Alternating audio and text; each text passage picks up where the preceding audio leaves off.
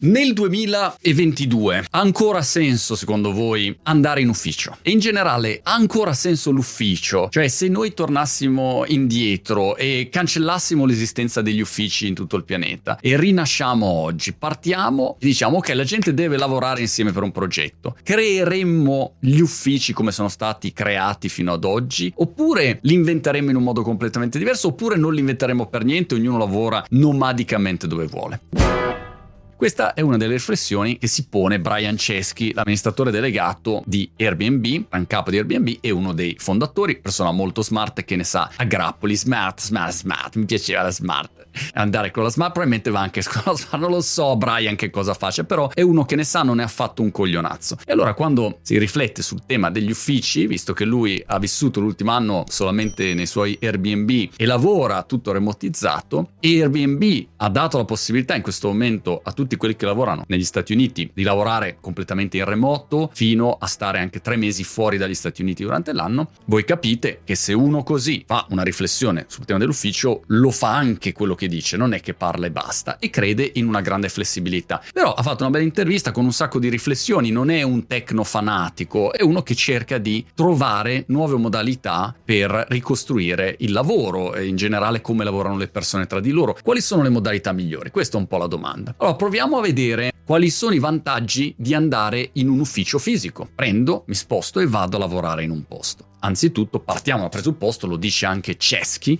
che ci sono dei lavori dove tu devi andare in ufficio. All'ospedale ci devi andare, al ristorante ci devi andare. Tutto il mondo dell'ospitalità, ad esempio, si basa sulla presenza fisica delle persone. Vado in un parco giochi, beh, lì qualcuno ci deve essere in un qualche modo e via così. Tutta una serie di lavori presuppone che la gente fisicamente vada a svolgerli, non si svolgono in remoto via Zoom. Un altro vantaggio del lavorare nello stesso posto fisicamente è un vantaggio anche di socializzazione, ovvia, di umanizzazione, perché sarai d'accordo probabilmente che dopo un po' che sei qua nella cameretta davanti alla cameretta, ti spacchi magari anche un attimo i maroni, ti isoli e inizi magari a non avere neanche il carattere per stare sempre un po' in solitaria, vicino ma lontano strano, ecco, questa sensazione strana. Per cui c'è un aspetto di socializzazione, di umanizzazione, di idee creative che nascono se c'è quel tipo di contatto, di scontro scambio che tu hai solamente quando metti insieme degli esseri umani che cominciano brrr, a partorire qualcosa. È la tesi, ad esempio, di Apple, che dice: Signore e signori miei, torniamo in ufficio e stiamo fisicamente a contatto perché così facciamo crescere la nostra creatività, ci vengono idee, siamo più innovativi ble ble ble. E poi andare a lavorare da qualche parte, uscire di casa per andare a lavorare, ha senso per tutte le persone che o se la sentono così, che non c'è voglia di stare in casa, o non possono stare in casa perché non hanno proprio le condizioni per lavorare da casa, o perché, non lo so, ci sono mille condizioni che determinano la difficoltà del lavorare a casa. Allora, fatta questa bella lista della spesa dei pro per l'ufficio, vediamo gli aspetti invece negativi oggi dell'ufficio, che sono secondo me per la maggior parte dei casi collegati al fatto che tantissimi lavori si fanno oggi da un portatile. E allora tu prendi, esci di casa, vai in ufficio e stai in ufficio davanti a un portatile in Zoom call per sette ore di fila.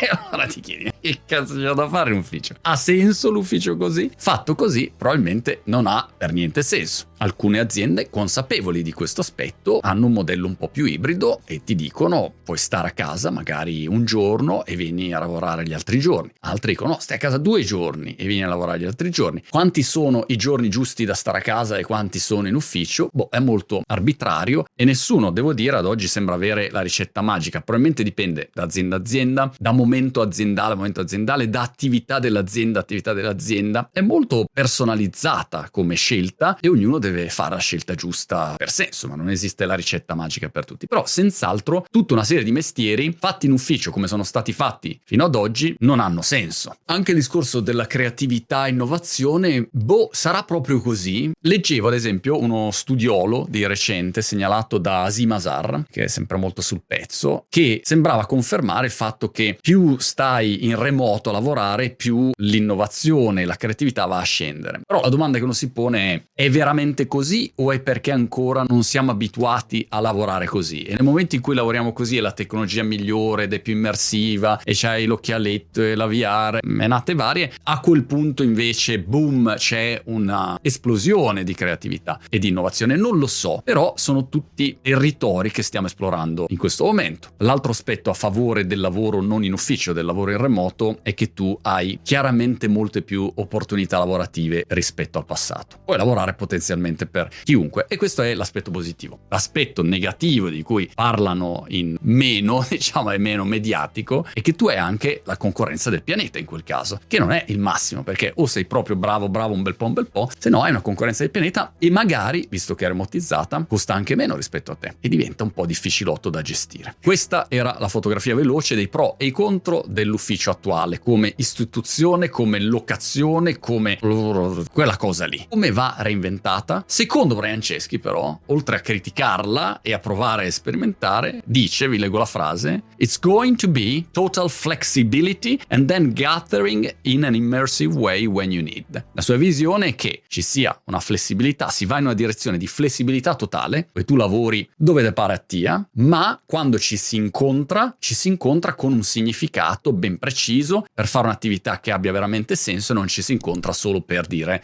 sono in ufficio a girellare e vado a fare la call su Zoom. Come va reinventato l'ufficio? Ha ancora senso? Dimmi la tua.